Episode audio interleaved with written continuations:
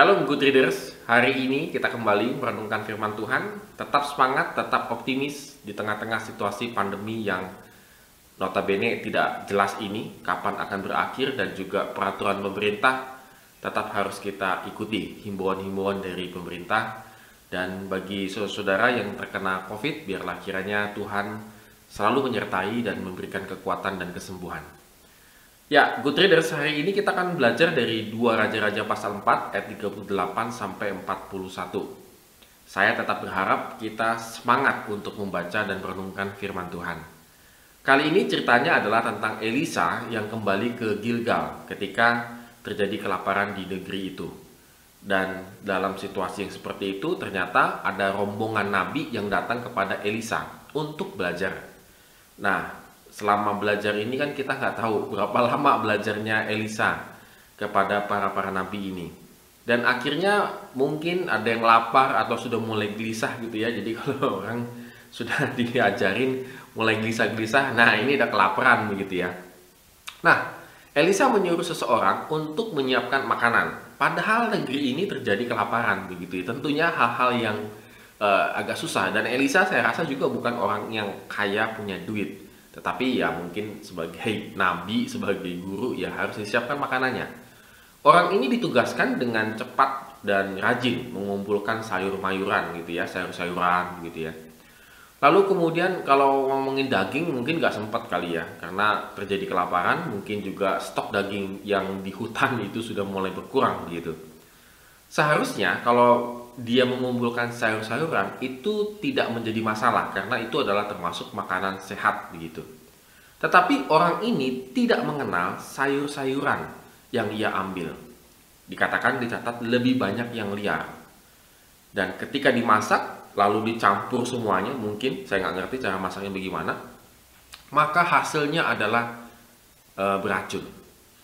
Saya rasa sih kita bisa memaklumi hal itu ya karena ada juga jenis tumbuh-tumbuhan yang tidak boleh dimasak dan segala macam begitu dan kalau itu dicampur malah bisa yang tanaman atau sayur-sayuran yang tidak beracun malah menjadi beracun.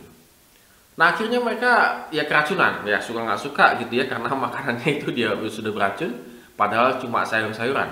Akhirnya mereka para nabi ini keracunan. Nah uh, good readers kita lihat di sini Elisa memakai tepung untuk menetralisirkan racun itu dan membuat makanan itu menjadi enak. Ini adalah mujizat Tuhan. Maka mungkin logikanya tidak mungkin hanya tepung saja untuk menetralisir makanan dan membuat makanan enak. Kalau mungkin sekedar menetralisir makanan gampang ya, tapi bisa masuk akal mungkin. Tapi kalau membuat makanan itu menjadi enak, nah ini jadi repot. Karena cuma tepung. Tepung adalah bahan yang murah dan selalu bisa di, bisa ditemukan di mana saja. Masih ingat masih ingat dengan mujizat janda Sarfat gitu ya bahwa dia hanya punya tepung dan minyak buli-buli dalam buli gitu ya. Jadi artinya tepung itu ya ya itu ada di mana-mana dan kemungkinan besar itu adalah uh, murah. Terjadi mujizat, sembuh, lalu mereka bisa uh, makan kembali. Nah, good readers, apa yang bisa kita lihat di sini?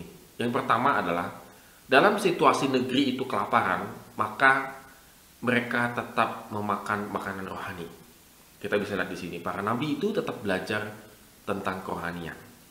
Apa pun situasi yang kita hadapi, juga sama, good readers, bahwa kita harus makan makanan rohani. Inilah yang menjadi sumber dan kekuatan dalam kehidupan kita.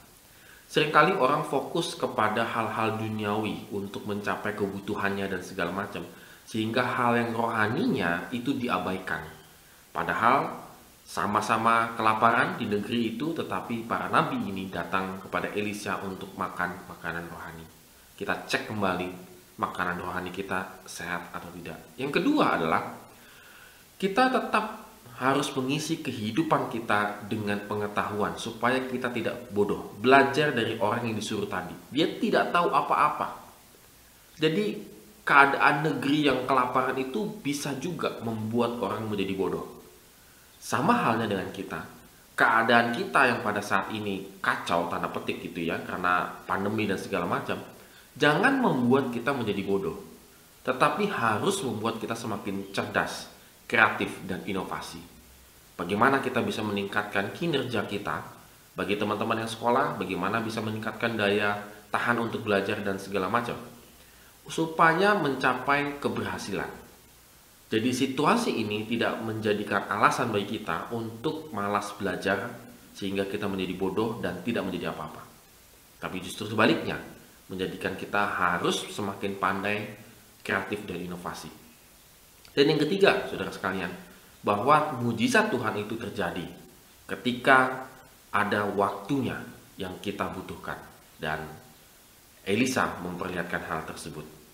Ketika kita sudah berusaha, ketika kita sudah uh, melakukan segala sesuatunya, maka ketahuilah pada titik tertentu Tuhan memberikan mujizat dalam kehidupan kita. Dan supaya kita semakin semangat, semakin berpengharapan di dalam Tuhan. Intinya adalah mujizat Tuhan menolong Elisa pada waktu itu supaya mereka tetap setia kepada Tuhan. Demikian juga dengan kita. Ketika uh, mujizat terjadi dalam kehidupan kita, itu adalah supaya kita tetap setia, tetap berpengharapan di dalam Tuhan. Amin. Tuhan Yesus memberkati kita semua.